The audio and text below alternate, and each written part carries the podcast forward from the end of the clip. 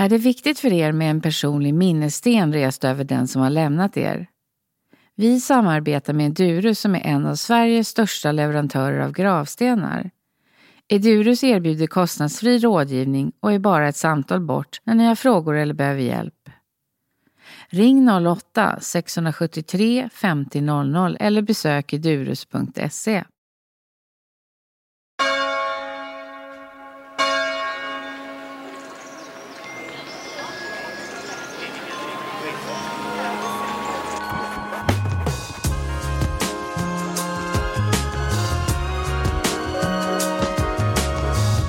Välkommen Pia Kristoffersson, officiant och du driver ritualbyrån Liv och död. Kan inte du berätta vad du gör? Absolut. Mm. Liv och död utformar ritualer och det skulle ju kunna vara egentligen vilka ritualer som helst. Men jag skulle säga att det är tonvikt på begravningsritualer. Mm. Men eh, det kan även vara bröllop om det skulle bli så. Men jag är huvudsakligen ägnar mig åt begravningar. Mm.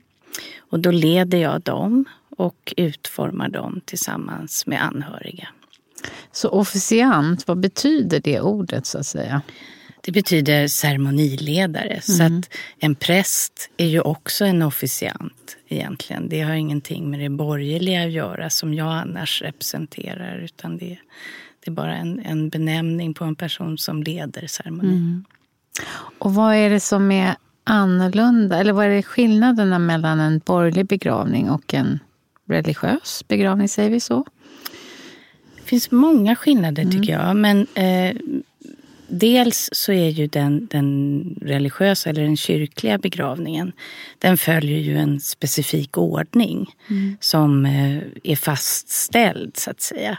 Den borgerliga begravningen, den, där finns det inget ramverk utan den kan man ju princip utforma precis på det sätt man vill.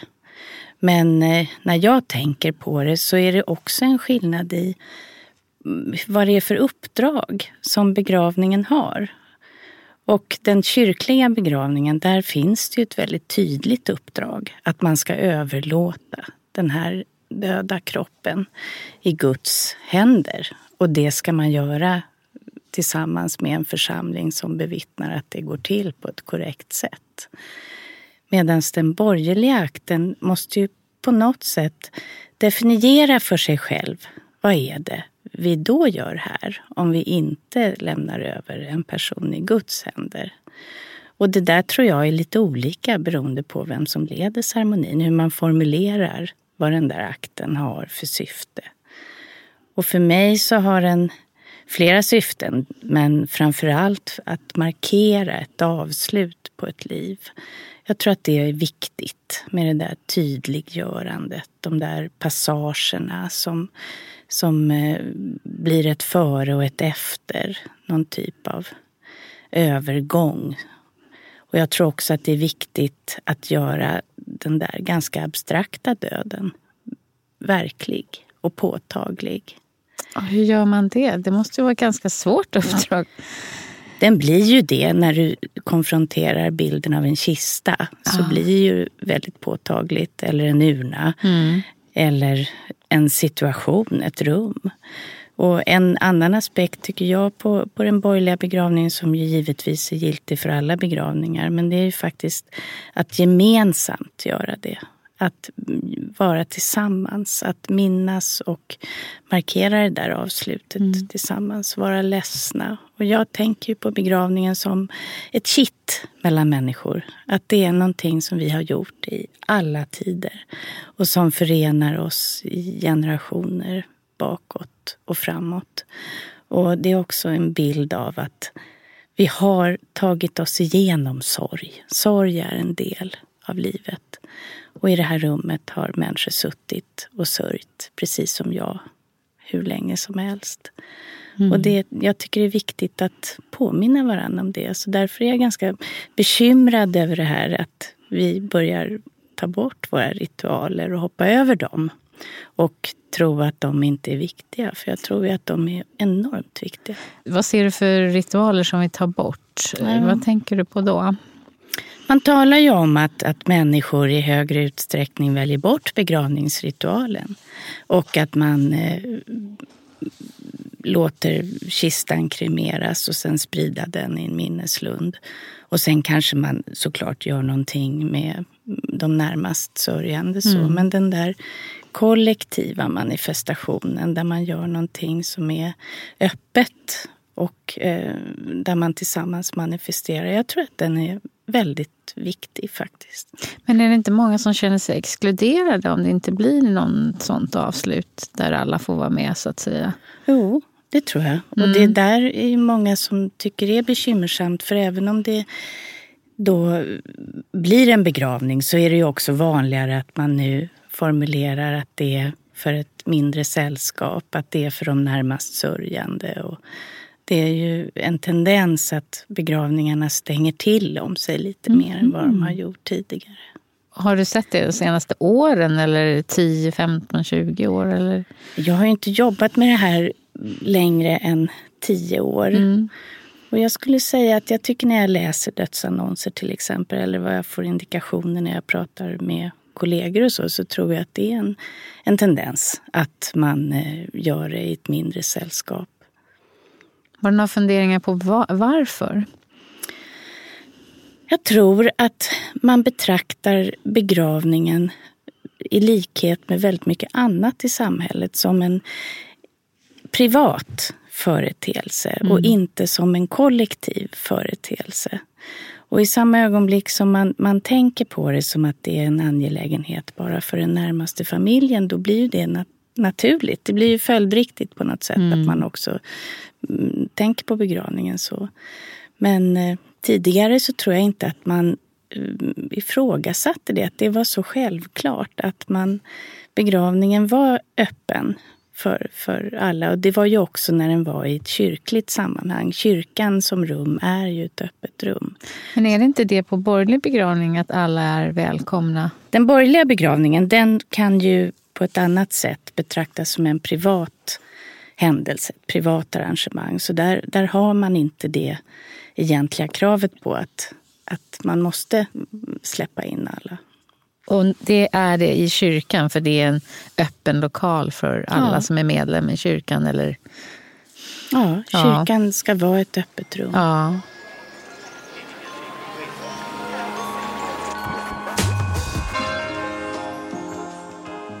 Varför tror du att eh, man väljer borgerlig begravning främst? Vad är det du hör när du träffar dina kunder?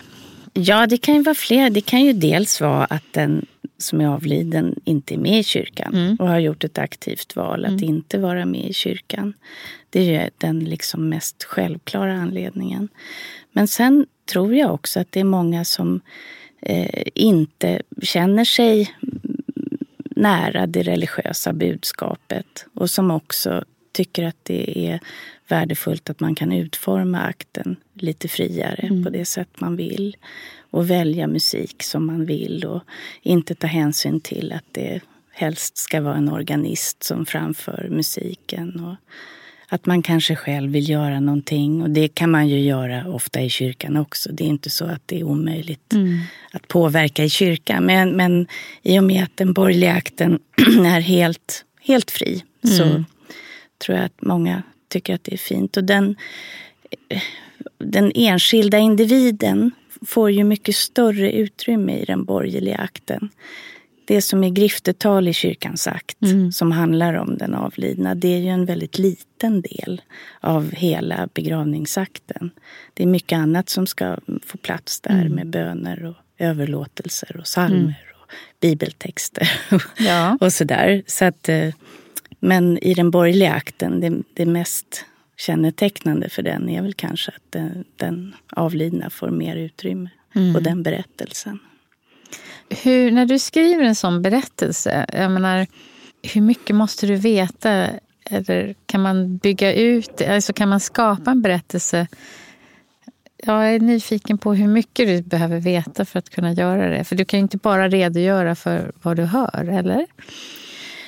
Jag är väldigt ambitiös. Ja. så att jag eh, träffar ju då först de närmast anhöriga. Och det, vilka det är, det kan ju vara olika. Det mm. kan ju vara den närmaste biologiska familjen eller det kan vara vänner. Det ser ju väldigt olika ut hur den närmaste kretsen ser ut. Men sen är jag också noga med att, att fråga dem vad det finns för andra personer i den avlidnes omgivning som kan komma med andra perspektiv. Så att jag, det är liksom som att jag lägger ett pussel mm. där olika personer tillför olika delar och så plötsligt så får jag syn på vad den där bilden föreställer. Men det är ofta ett ganska ambitiöst efterforskningsarbete men det är ju också det jag tycker är så roligt. Mm. Och då blir resultatet därefter säkert att många känner igen sig. Ja. Eller fler känner igen sig så att det inte bara är från ett håll. Just det. Och det blir också fler som blir involverade i förberedelserna. Mm. Och det har jag märkt är ett värde i sig. Att om, om fler personer känner att de har varit uh, engagerade i, i hur begravningen blir så gör det någonting med det där rummet. Mm. När vi väl är på plats. Och jag tänker ju på min uppgift och mitt uppdrag. Det är ju inte alls bara det som händer i det där rummet. Utan jag tänker att varje sånt där enskilt möte vi har och varje del i den här processen där anhöriga får bearbeta texten eller bearbeta minnen så är det en värdefull del som kan vara svår och den kan vara smärtsam.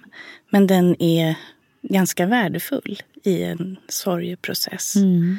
Så att när man väl kommer till begravningen så är min förhoppning att man känner sig ganska förberedd. Så förberedd man kan mm. såklart. Man kan ju aldrig förbereda sig helt. Hur många brukar det vara som har varit engagerade då och skapar den här borgerliga begravningen? Jag tänker, är det begravningsbyrå? Eh, anhöriga, eller gör, en del gör säkert många saker själv. Eller, ja, men det ser kanske olika ut. Ja, det ja. ser ju jätteolika ut. Och det beror ju helt på var man befinner sig och vad man är för grupp. Ja. Därför att eh, det är ju inte alla alls som har liksom det där färdiga teamet som rycker in och gör olika saker. Och då, utan det ser ju otroligt olika ut. Men min roll i det blir ju att koordinera de där olika delarna så att det, det blir en fin helhet. Mm. Och det kan ju vara musiker som ska framföra saker. Det kan vara andra talare som familjen har bjudit in. Och då är det också viktigt att jag har kommunicerat med dem så att det inte blir upprepningar eller att det flyter på enligt liksom min tanke om rytm och mm. innehåll och att alla de här delarna samspelar. Så du håller egentligen i hela ceremonin då från start till slut? Ja, ja. det gör jag. Jag håller ja. ihop den. Jag liksom skriver ett manus och tänker ut var de där olika delarna ska komma in någonstans. Mm. Jag kan tänka mig att en del kanske vill göra någonting väldigt eget i och med att det är så öppet. Eh, hur tacklar du det? Alltså hur, hur kommer ni fram till hur ni ska göra saker? En del kanske, jag gissar, vill proppa in väldigt mycket eller ja, kanske inte vet hur lång den här tiden är. Jag, jag ska inte säga hur det är, utan jag gissar att det är så. Att det finns olika önskningar. Verkligen. Ja. Du gissar alldeles rätt. Ja. Och då har jag en ganska sådär tydlig idé om vad mitt ansvar är mm. i det mm. där. Och vad min erfarenhet är. Att jag tänker att det är ju den man också betalar för när man anlitar mig. Mm. Det är mm. ju inte att jag ska bara säga att alla idéer är toppen och ja. sen i efterhand säga att det var ju er idé. Mm. Utan mitt ansvar är ju faktiskt också att använda mig av min erfarenhet. Och då brukar jag säga så här att era önskemål möter min erfarenhet. För jag vill ju såklart att, att vi ska liksom samarbeta och jag vill inte vara någon sträng, tråkig person som säger att saker inte går. Men ibland så tror jag att man kan ha otroligt fina idéer som man ser framför sig och har en eh, tanke om och så. Och sen kan det vara så att man inte riktigt tänker hela vägen in i rummet. Hur blir det här i rummet? Och det är ju där min erfarenhet mm. kommer in. Ett exempel är till exempel att man, man har idéer om att det ska köras ett bildspel mm. som ska rulla bakom mig samtidigt som jag håller den här berättelsen. Och det är ju jättefint med bildspel. Så jag har verkligen inget emot bildspel. Men då får man ändå fundera över hur det blir för de som sitter där. Det blir mycket att ta ställning till. Att både titta på ett bildspel och samtidigt lyssna på vad jag säger. Och då kan det ju vara så att det inte alls heller är någon överensstämmelse mellan det jag säger och mm. det som visas på bilden. Och då brukar jag i så fall tänka att vi kanske tar bildspelet som en enskild punkt där man mm, bara tittar på det och då är jag tyst mm. under den stunden. Det kan också handla om musikval. Det är inte ovanligt att människor kommer till mig och så säger de så här att det får absolut inte vara sorgligt.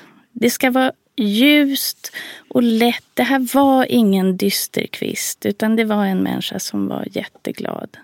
Och det är ju underbart och jag förstår att man verkligen vill att den här stunden ska förmedla det. Den där livsglädjen mm. eller den där spjuveraktiga karaktären, vad det kan vara. Mm.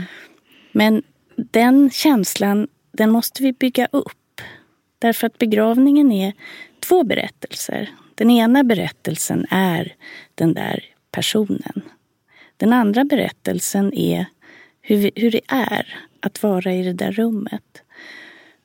Och de, följ, de måste liksom samspela med varann, de där berättelserna. Och då brukar jag säga det att vi, vi kan landa i den där känslan.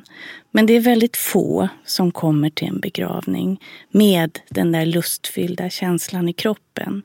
Så att om vi inte tar hand om den där första känslan, mm. där det faktiskt är väldigt jobbigt att komma in. Mm i ett rum där det ska vara begravning och man konfronterar kistan. Man kanske inte har träffat den här personen på väldigt länge och man behöver liksom få landa. Mm. Då blir det, kan det bli tokigt om vi liksom kör för, för glad musik mm. till exempel. Så vi måste ta hand om de där tillstånden också. Men så det är dramaturgi som man måste till, jobba med också då? Absolut. Ja. Det är jättemycket det. Och det handlar också om att jag måste få chans att bygga upp ett förtroende hos de som är där. För jag tror att det är först när man känner förtroende för den som leder begravningen. Det är först då som man kan hitta till närvaron. Mm. Är det likadant med en präst skulle du säga? Eller finns det något försprång för en präst? Att få förtroende, för det finns en auktoritet i det. Jag tror inte det faktiskt. För Nej. det är så otroligt många som har beklagat sig över präster. Jag tror att det faktiskt är en personlighetsfråga. Ja. Det finns fantastiska präster. Det finns eh, präster som kanske inte kommunicerar så hög grad av närvaro på mm. samma sätt som en borgerlig officiant. Mm. Eh, de varierar också. Ja. Men eh, jag tror att, att just det där känslan av att den här personen är här och nu. Den tror jag handlar om på vilket sätt man, man eh, tilltalet, hur man börjar, hur man närmar sig den här stunden. Mm. Och när man har etablerat det där förtroendet, då kan vi börja skratta, då kan vi börja närma oss den där känslan av att det också kan vara lättsamt. För det mm. kan det ju verkligen vara. Mm. Det finns ju, man kan ju ha jätteroligt under det där minnestalet mm. om man tar hand om det på rätt mm. sätt. Och förhoppningen är ju hos mig också att när man lämnar rummet att man gör det med någon typ av lättnad mm. eller lätthet i kroppen. Att man går ut i livet och bär vidare såklart den här sorgen men att man i stunden har genomgått en, en rörelse från det där första eh, som är så smärtsamt till att man öppnar dörren till någonting mm. som ska komma nu, som man ska faktiskt leva med.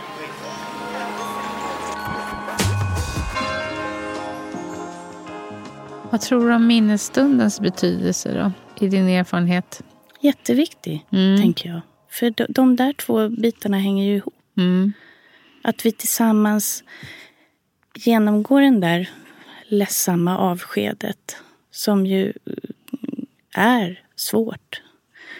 Men sen är det ju så att när vi kommer i kontakt med minnen av en människa så är det ju så skönt att få kanalisera det vid minnesstunden efteråt och dela allt med andra. Och det kan ju också vara så att det är människor som aldrig brukar träffas mm. och där den här personen har varit nyckel. Mm. Gemensamma nämnaren ja. på något sätt. Mm. Och där eh, det, det kan ju bli jättefint. Det är på något sätt som att begravningen aktiverar relationer mm. mellan människor. De kommer samman och den liksom reaktiverar.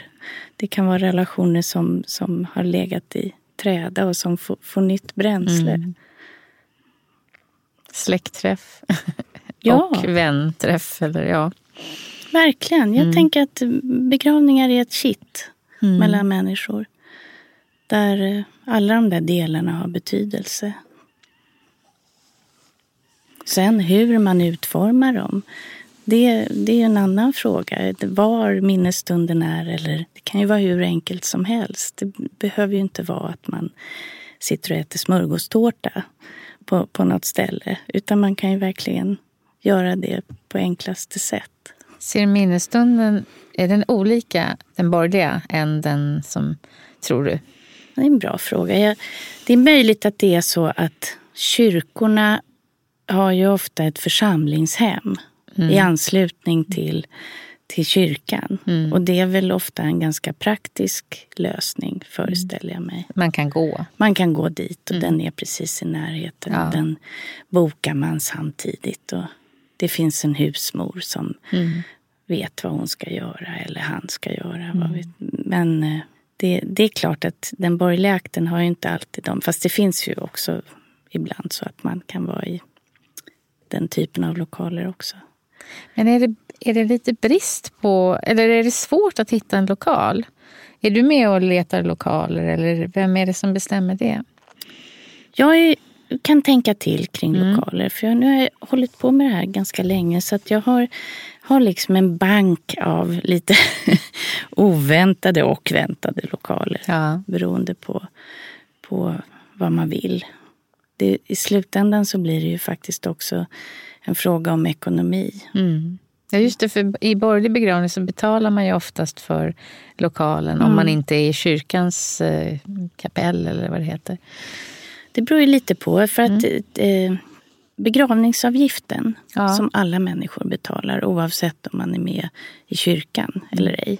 I den så ingår det att det offentliga ska tillhandahålla en lokal mm. för ceremoni. Sen vilken lokal det är, det varierar ju då mm. beroende på var, var, man är någonstans. Mm. Bor man i Stockholm så finns det ju ganska många kapell att välja på. Hela Skogskyrkogården, mm. hela Norra begravningsplatsen, de här stora begravningsplatserna, där, de har man ju redan betalt för att ja. få disponera mm. de rummen. Så då blir det ju inte så dyrt. Men du behöver ju då ha en officiant. Mm. Om du inte har någon som i familjen. Det händer ju också mm. att man har någon i, i sin närhet som, mm. som gör det. Men om man vill vara på ett hotell eller en bygdegård, eller, ja. då kan det ju tillkomma hyra också då. Absolut. Mm. Och i och med att du kan vara var som helst. Du kan vara på en, ja, en restaurang mm. eller vad du vill. Mm. Men du kan ju också vara hemma. Ja. Det, är ju, det finns ju många frågor kring ifall man vill göra sitt vardagsrum till en plats för sorg. Och sådana överväganden får man ju ha. Men det kan ju också bli väldigt nära och väldigt kärleksfullt att vara i en sån där hemmiljö. Är det någonting som fler och fler gör, skulle du säga? Det vet jag inte. Det, just den spaningen har jag ingen koll på. Men jag vet att det händer. Att det händer. Och jag har haft begravningar i, i vardagsrum. Och mm. det har blivit jättefint. Och man mm. har dukat upp i ett kök som har stått där man, som minnesstunden liksom i köket. Ja. Med buffé. Det har blivit väldigt fint. Ja, det blir avspänt på något sätt. Men då kommer jag lite tillbaka till frågan. Så är det oftast att man väljer en borgerlig begravning för man vill uppnå någonting annat? Eller så var det då att man inte var med. En del sa vi ju att det var för att man inte var med i Svenska kyrkan. Men är det också av... Tror du att det är mer av att man inte vill ha en religiös begravning? Eller är det mer att man vill åstadkomma någonting, skapa någonting annat? Det är lite intressant. Mm. Om det är att säga nej till något eller säga ja till någonting annat. Just det. Jag tror att det tidigare har varit att man säger nej mm. eh, till kyrkan. Mm. Men jag föreställer mig och jag, jag tycker mig se mm. att det i större utsträckning handlar om att man säger ja till någonting annat. Mm. Just därför att man vill kunna styra och man vill kunna göra på sitt sätt. Mm. Och man vill kunna vara där man vill vara mm. och, och, så. Så att eh, jag tror att i linje med att vi har blivit väldigt sådär eventorienterade i samtiden så föreställer jag mig att mm. det kommer att kunna bli så. Jag tror också, ibland hamnar jag i sådana där situationer där jag får kontakt med, med andra officianter i landet. Jag har hållit kurser för officianter och då träffar jag ju på de som arbetar i hela Sverige. Mm. Och där, då har jag fått höra om att det finns de som är väldigt så nischade på vissa typer av begravningar som är ganska konceptuella. Mm. Och att det kan vara rockbegravningar och, och, att man försöker liksom hitta den här personens eh, ja, karaktär. Och mm. att det kan till och med vara att alla måste ha vissa typer av kläder. Och det kan, kan vara på, på alla möjliga sätt. Och det tror jag eh, kanske är någonting som, som kommer bli vanligare. Mm. Även om jag själv är lite strängare.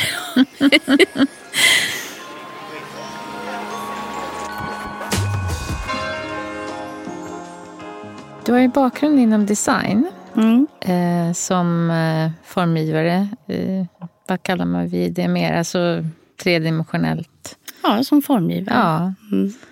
Och hade du några sådana tankar kring det här yrket redan då? Är det någonting du har plockat med dig? Liksom? Ja, det skulle jag säga. För mm. att jag gick på Beckmans designskola och gick ut 1996. Och då gjorde jag en gravurna som ett slutprojekt. Mm. Och det var svaret på en uppgift vi hade i skolan där vi skulle hålla på med de fyra elementen. Det är en ganska vanlig uppgift. Men då hamnade jag bara i jorden hela tiden. Och eh, plötsligt hade jag då kommit fram till massa olika idéer om hur jag skulle reformera det här med urnor och, och, och så. Men jag visste ju ingenting om någonting. Så att jag hade ganska aningslösa idéer om vad man fick göra med de här urnorna mm. och hur man fick hantera dem och så. Och då gick jag runt och gjorde research på olika begravningsbyråer och då blev jag så fascinerad av de här miljöerna. Därför att de, det fanns, upplevde jag, väldigt lite i de rummen som kommunicerade att vi håller på med något av livets mer existentiella mm. händelser faktiskt. Mm. Som, som det är när vi förlorar någon i vår närhet. Och så funderade jag kring det där och tänkte här finns det ju så mycket att göra. Och det här, jag måste hålla på med det. Så då gjorde jag en gravurna och den hamnade då 1996. Då hade man inte riktigt börjat hålla på med döden. Det var obeträdd mark mm, mm. relativt på, i de där sammanhangen. Så den hamnade väldigt rätt i tiden. Och människor berördes av den där. Jag hade en idé om att jag skulle förflytta medvetandet i den här processen när vi skickar ner urnan i jorden. För att det, jag tyckte så mycket om den där frasen av jord där du kommen, jord skall du åter varda. Och sen förstod jag då när jag gick runt på begravningsbyrån att då skickar man ner den där urnan som är i plåt. Ja. Och då tar det 30 år eh, innan jo, jo, det åter kan vardas. Mm. Och det, det, var ganska, jag tyckte det var chockartat. Jag upplevde det nästan som ett bedrägeri att stå och säga sådär. Och så började jag tänka på den där processen, att det skulle rosta sönder. För då var det nästan bara urnor i plåt som fanns. Mm. Eh, så då tänkte jag, det här förloppet måste vi ju snabba på. Så då gjorde jag en urna i kartong istället. Och med några detaljdelar. Den var som en cylinder och sen så var det en ring runt och en platta med namnet. Så mm. min tanke var då att kartongen skulle multna snabbt och så skulle det bli klar, kvar ett tecken i jorden. Mm. Som, en, som en gloria ungefär. Och den tanken att det var många människor som blev berörda av det fick jag bekräftelse för. För jag fick brev, jag fick liksom människor ringde och undrade om de kunde köpa den just därför att den hade någon typ av poesi och mm. att den förflyttade medvetandet ner i marken så att det blev liksom en vacker tanke att tänka på vad som händer där nere. Mm. Annars så täpper vi bara för och så finns det ingen bild. Men Nej. det blev, uppstod en bild att mm. tänka på som, som var trösterik på något sätt. Jag fick brev från människor som låg på Vidarkliniken. Jag fick ja. brev från, från en kvinna i Norge som ville köpa en och ha hemma. Så det var som att den, jag tror dels att den hamnade rätt i tiden men jag tror också att den, den slog an någon, någon typ av poetisk tanke kring mm. det där förloppet. Men det skulle du kunna göra idag också. Jag tänker bara det här med att den är i papper. Och, mm. alltså, skulle ju verkligen ligga i tiden. Verkligen. Så att den, den är i process. Mm. Mm. Och eh, jag har bara fått för mig, men jag vet inte att det här med urna har, har ökat. Eller är det bara för att man hör talas om urnbegravning? Det har ökat väldigt mycket tror jag. Ja. Att, eh, när jag började jobba med begravningar då var det väldigt ovanligt med en sån där akt med urna som mm. man kallar det för. Ja.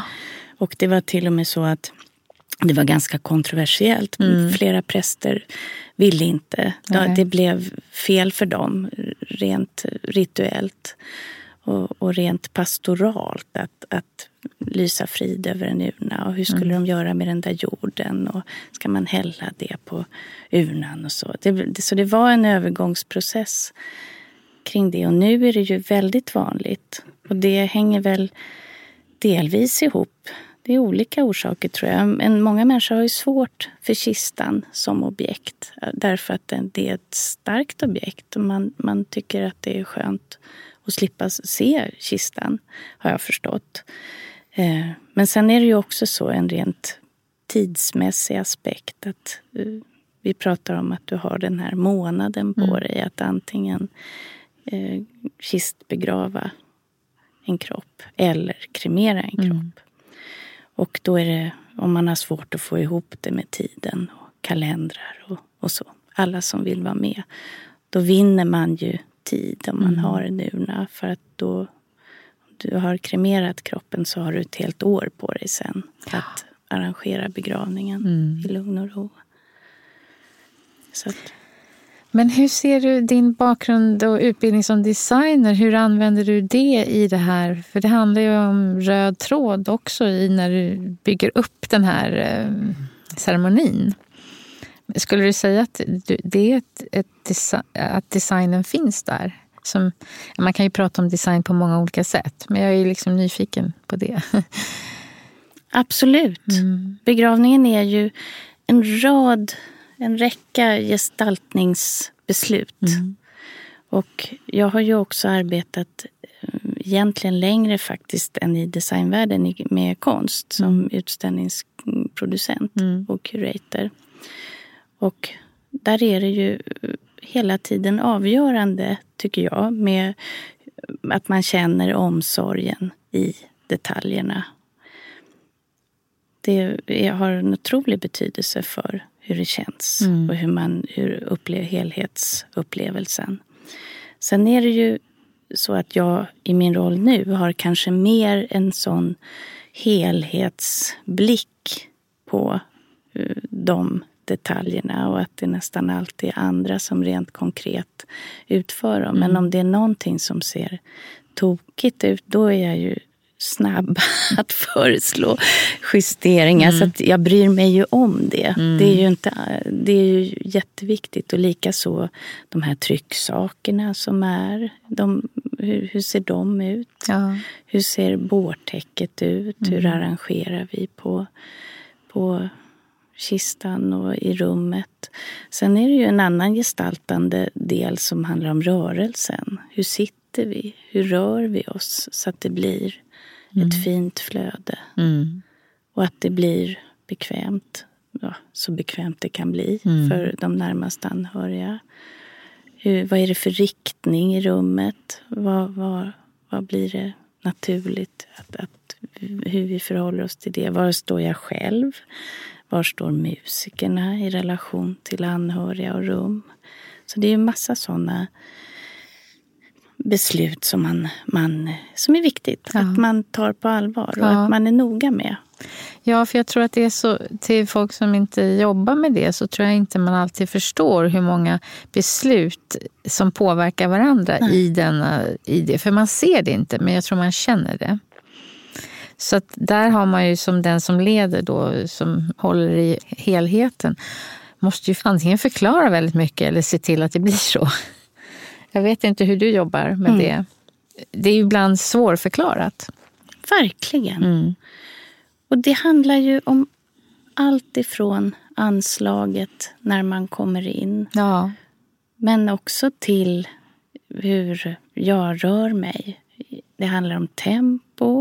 Det handlar om precis det du säger, tror jag. Att det kan vara saker som man inte eh, kanske tänker på men som eh, man ändå känner. Mm. Jag brukar tycka att det är viktigt att det känns lugnt Mm. i det här rummet. Till exempel att varje moment får sitt utrymme. Så att man inte sätter på musiken förrän jag har satt mig ner. tycker jag är jätteviktigt. Så att det inte känns som att vi ska ruschat. komma hem. Ja. Utan att nu är vi här. Mm. Varje moment får, får sitt utrymme. Vi andas, vi tar pauser.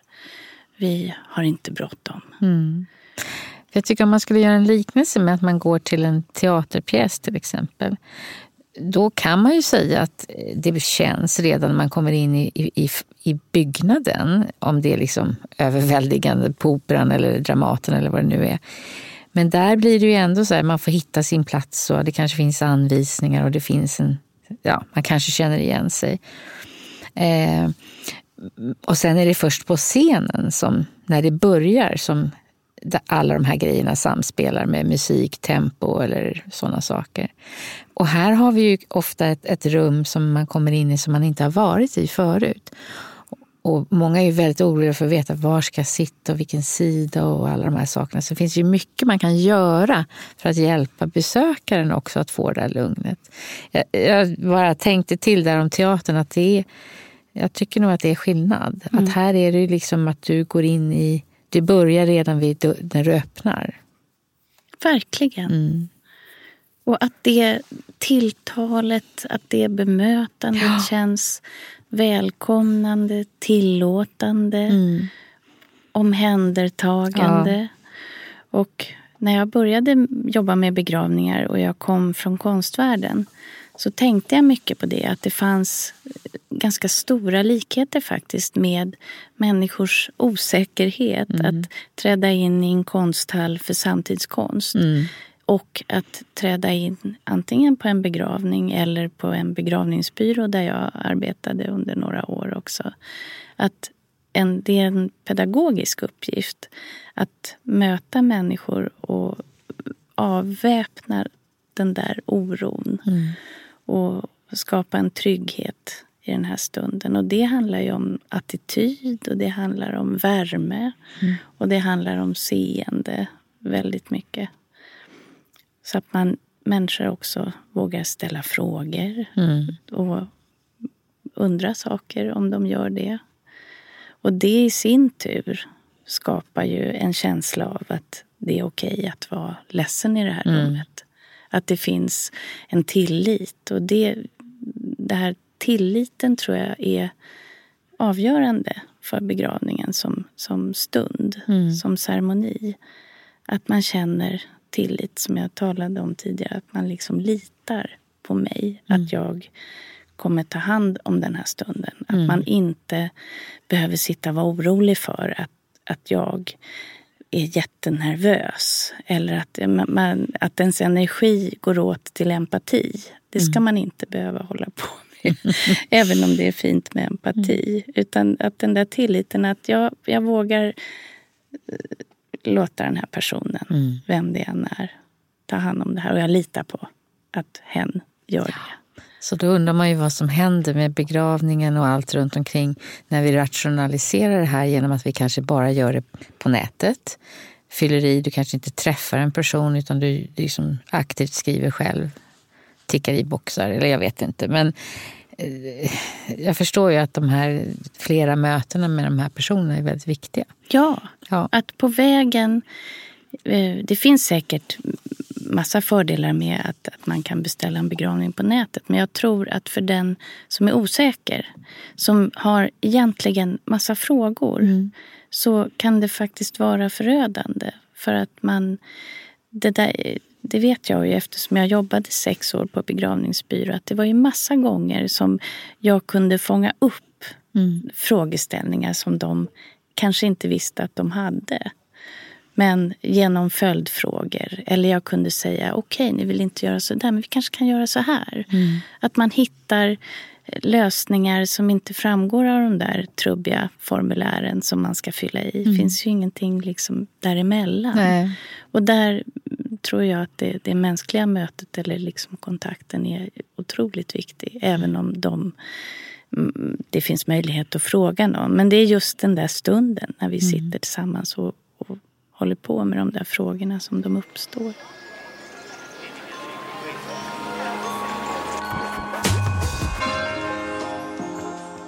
Vad har du för tanke själv kring din egen begravning? Jag tänkte när man jobbar med det. Betyder det att man har mycket att tillgå och vara inspirerad av eller är det tvärtom? ja, det är konstigt det där. Man, eh, jag tänker ju aldrig på min egen begravning. Mm. Jag är egentligen faktiskt helt ointresserad av den. Men det jag hoppas, det är att... Nu, nu älskar jag eh, Skogskyrkogården. Så att jag tycker mycket om att arbeta i de rummen mm. av många skäl. Men jag skulle verkligen önska att vi kunde få till ett rum här som vi pratade om också, mm. du och jag. Som hade kyrkans andliga kvaliteter mm. utan att ha dess religiösa symbolik. Mm. Därför att det är, ju, det är ju någonting med de där rummen som är speciellt. Mm. Och det har med rymd att göra, tror jag. Det mm. har med eh, kyrkans arkitektur att göra. Och det behöver inte vara att man eftersträva att det ska vara som en kyrka. Men det är någonting som gör att människor dras till de rummen i stunder i livet där eh, man, man eh, ska samlas. Det är väl något mer? Det är pampigare, det är större. Det är, större, det, ja. det är kanske historiskt. Eh, alltså det finns, det finns någonting där som inte finns i en fyrkantig låda. Om den inte är väldigt intressant, Nej. den fyrkantiga lådan. ja. beror på. Men, ja. Absolut. Mm. Det finns en historia, det finns en tradition och det finns en, en berättelse där man också som, som människa ansluter till mm. någonting kulturellt, mm. traditionellt, mm. djupt existentiellt mm. och mänskligt. Som jag ju tror att de här begravningarna, att det är viktigt att också betrakta dem hela tiden ha båda perspektiven. Både behovet av att utforma en individuell akt mm. och samtidigt ha i minnet att det är en typ av händelse i ett liv som är liksom existentiell, som vi har hållit på med. Som man kanske inte heller alla gånger ska krångla till för mycket. Därför att många av dem som är där är så vilsna ändå. Mm. Man befinner sig i ett tillstånd där man kan vara väldigt obekant med hur man känner. Och, så att om allting blir nytt under den där akten också. Mm. För att vi ska förnya och, och sådär så kan, tror jag att det kan också bli, bli lite svårt. Och att det finns ett värde i att hitta de där sakerna som också är bekanta, som vi känner igen oss i. Mm. Sen kan vi hitta ens- enskilda delar som vi förskjuter och lägger till eller gör på ett annat sätt. Men jag tror vi, det måste vara, ske med viss varsamhet, Mm. tror jag också. Ser du att alla begravningar kan bli lika personliga eller bra eller perfekt ton för den personen? Alltså finns, finns det utrymme i det i, i sättet vi behandlar en begravning idag? Du menar oavsett liksom vem man är? Ja, vem som gör den helt enkelt. Mm.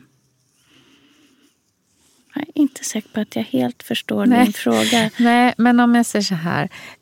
Alltså jag kan tänka mig om du går in och är väldigt noggrann som du säger och du pratar med många olika människor. Och då blir ju varje begravning som du anordnar eller står eh, för eh, har du ju stoppat in väldigt mycket liksom, tanke och hjärta och arbete.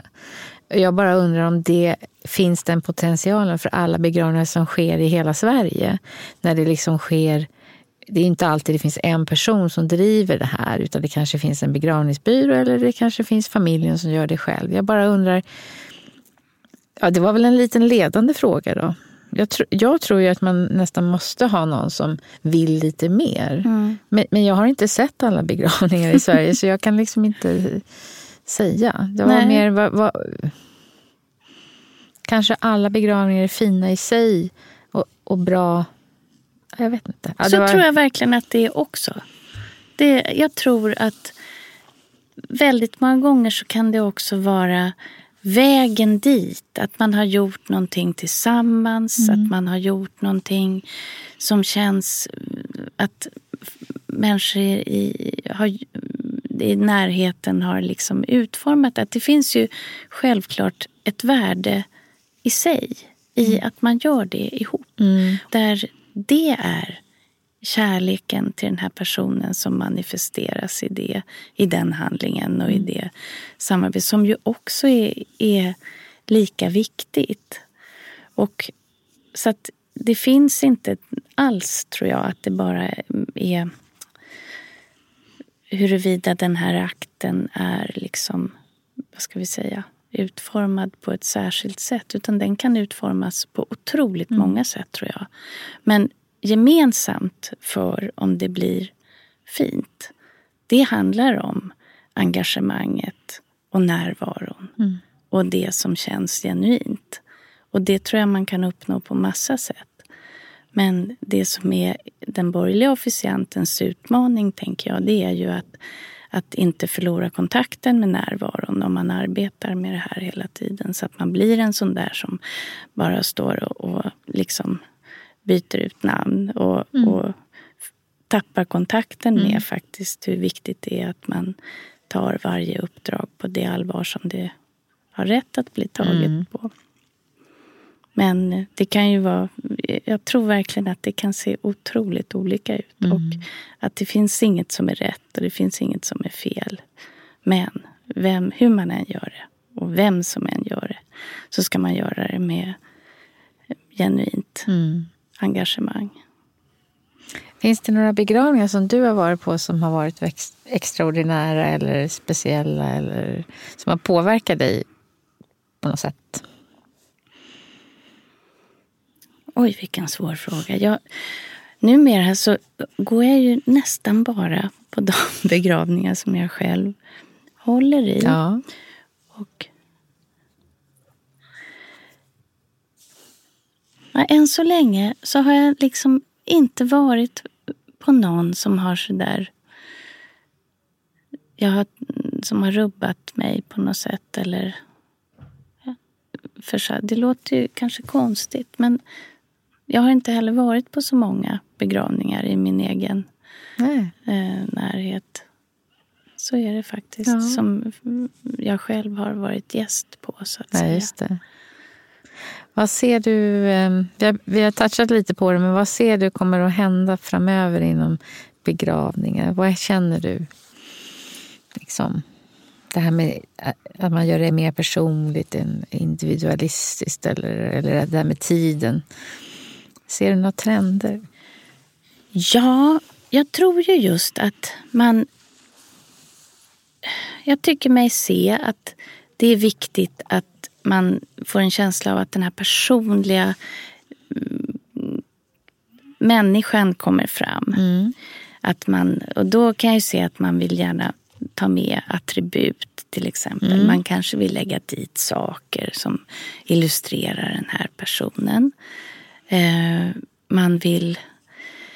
Eh, ja, på något sätt att det där, man är noga med musiken och så. Men jag faktiskt måste säga att jag tror, förutom då de här exemplen som jag beskrev tidigare, mm. som jag har stött på i andra sammanhang, så jag har inte personligen liksom, kommer inte i kontakt med då så jättemycket den typen av, av önskemål. Men jag vet ju att människor, till exempel hur kisterna ser ut, det tror jag kommer förändras ganska mycket. Nu har det ju också förändrats en, en lag där det är lättare för människor att utforma sina egna kister. Mm. Det har kommit liksom, man har lättat på de där riktlinjerna. För det är, det är väldigt reglerat i Sverige hur uh, kistor har, skulle, de ska klara. Tidigare har det varit ganska strängt ja. för hur man får utforma dem och vad de ska klara för standardmått och, och hantering och sådana där saker.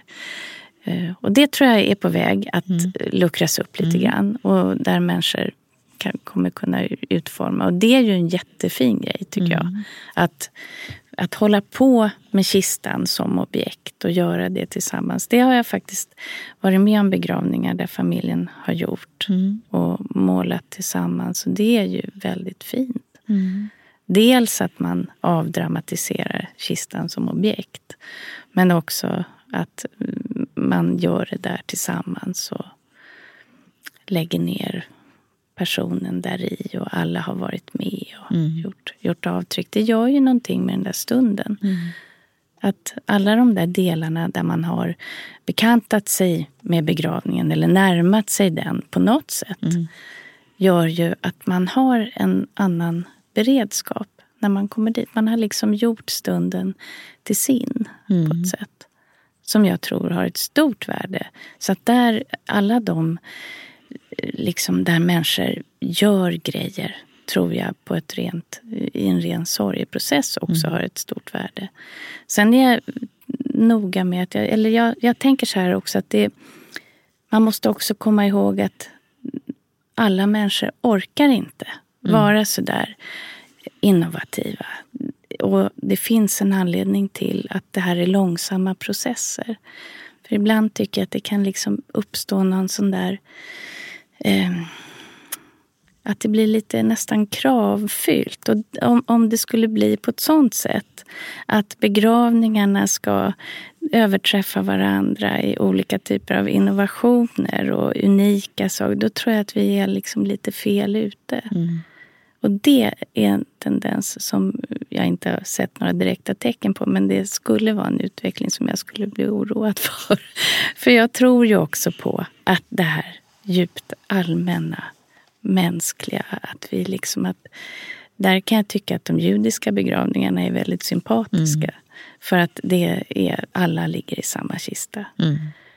Och eh, att vi har inte förlorat kontakten med liksom vad, vad är det vi egentligen gör.